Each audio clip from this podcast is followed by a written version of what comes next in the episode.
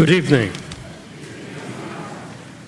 And this evening we welcome, of course, our guests and visitors. And we know that uh, pr- probably in the, the days to come, uh, the Christmas holidays will have many people coming from different parts of the country to visit family and friends. And I know that many of you are preparing uh, your homes for the, that occasion.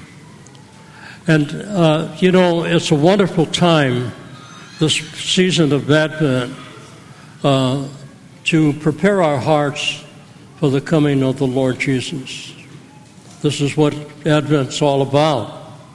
It's a time of preparation. And John the Baptist, you know, stands forth in the gospel, and he calls us to repentance. He calls us to get our house in order so that we might meet the Lord. Now, this is a wonderful time for parents with children to educate, to teach. And here are a few suggestions I have for you that you might do. Uh, first of all, the uh, infancy narratives are found in uh, Matthew's Gospel, the first couple of chapters, and then in Luke's Gospel. In John's Gospel, there's the prologue, sort of a philosophical uh, dissertation on the Word was made flesh and He dwelt amongst us. But it's in uh, Luke and Matthew's Gospel that we find the beautiful story of the birth of Jesus and all the wonderful people that surround Him. And so, this is something I would suggest you do. First of all, to read, read those passages over and over until Christmas Day.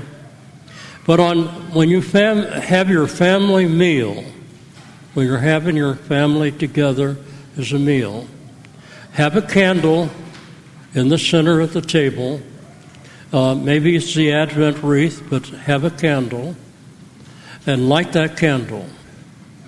Have all gathered around because the candle symbolizes the light of Christ in the darkness of this world. And then the head of the holy of the family. Notice I said holy family because your families are holy. The father should get up and read one of the passages that he chooses from the gospel. And then let one of the children comment.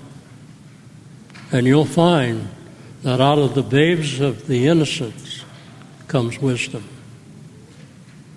That's one thing.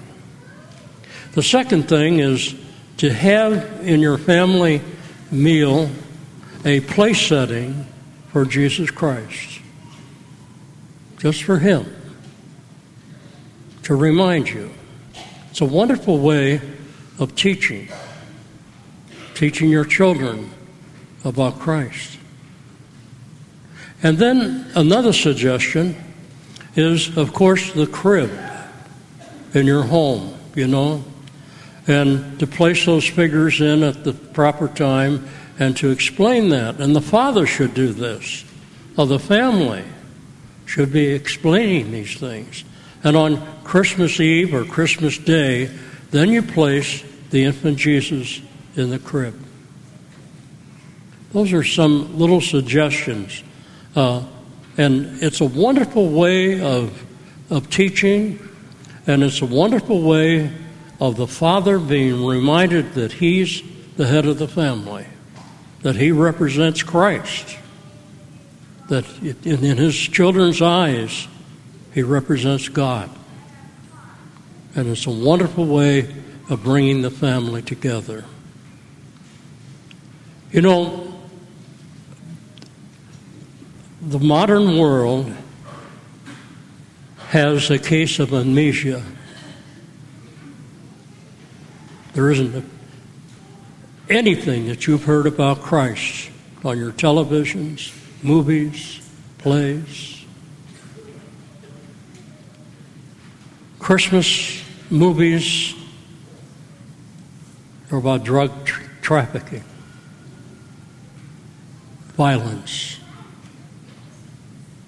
See, our society, our culture, has lost the, the sense of the infinite, of the transcendent, and has lost the sense of Jesus. And the only way that Jesus is going to be within our hearts and minds and living within us is through the family, to the Father. And if you're alone, light a candle, read the gospel. If family's gone and it's just the two of you, do the same. Let Christ, let Christ be with you. Now, in our first reading, Zephaniah, we only see him three times in the whole liturgy of the church. This is one time. He wrote about the year 600 BC. And he's akin to Amos. And if you ever read Amos, it's all judgmental and dire. But in this passage, uh, he speaks of hope. He says, Shout for joy, O daughter of Zion. Sing joyfully, O Israel. Be glad and exult with all your heart. Why? Because he was waiting for the Messiah. And we, we have that beautiful passage in Philippians today. Rejoice in the Lord always. I say it again, rejoice.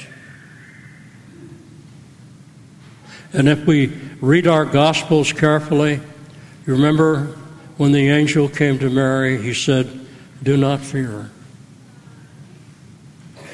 And when those women came at the tomb,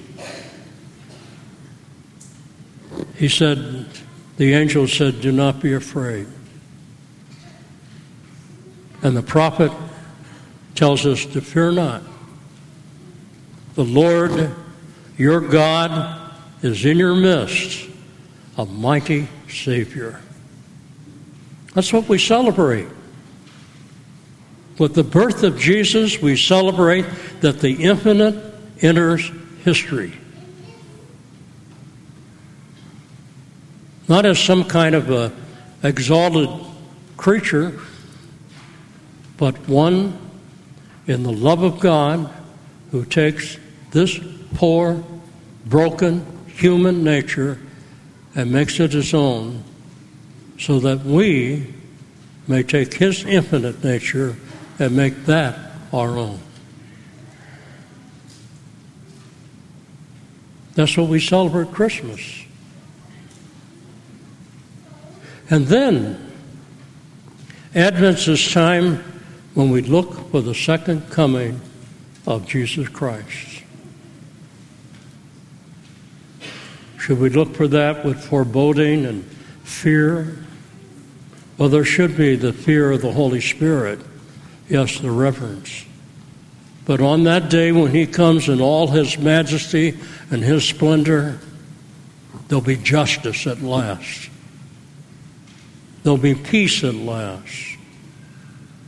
There'll be no wailing, crying out. And all that's co natural to us in this world beautiful music, art, all the beauty of creation will be restored to us oneness. That second coming. That's what we celebrate. That's why we say tonight, rejoice. And again I say, rejoice. Now, I'm going to read you something from St. Paul that he wrote to the Romans.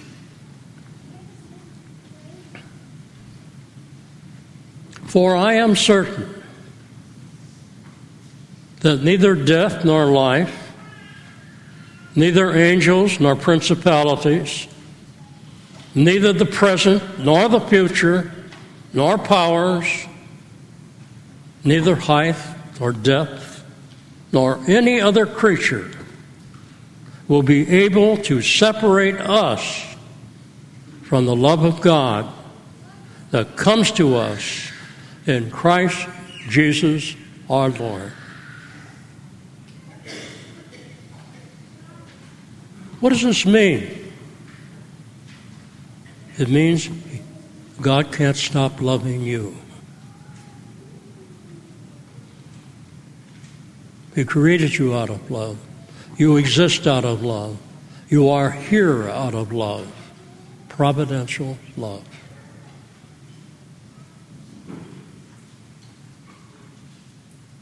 But in the book of Revelation, we read he stands at the door and knock. He respects us, our freedom, our individuality, our uniqueness. He doesn't force himself on us. We have to open the door. And the door is love. That's the door. The only way we can slam that door on God's love and His providential plan for each one of us that eye hath not seen nor ear heard is our sinfulness, our selfishness, our lusts, our greed, our avarice, our hatred, our pettiness, our sinfulness. So we have a choice. There is death, you know. There is a judgment, you know. And then there is a heaven, and there is a hell. And there's God's love. God bless you.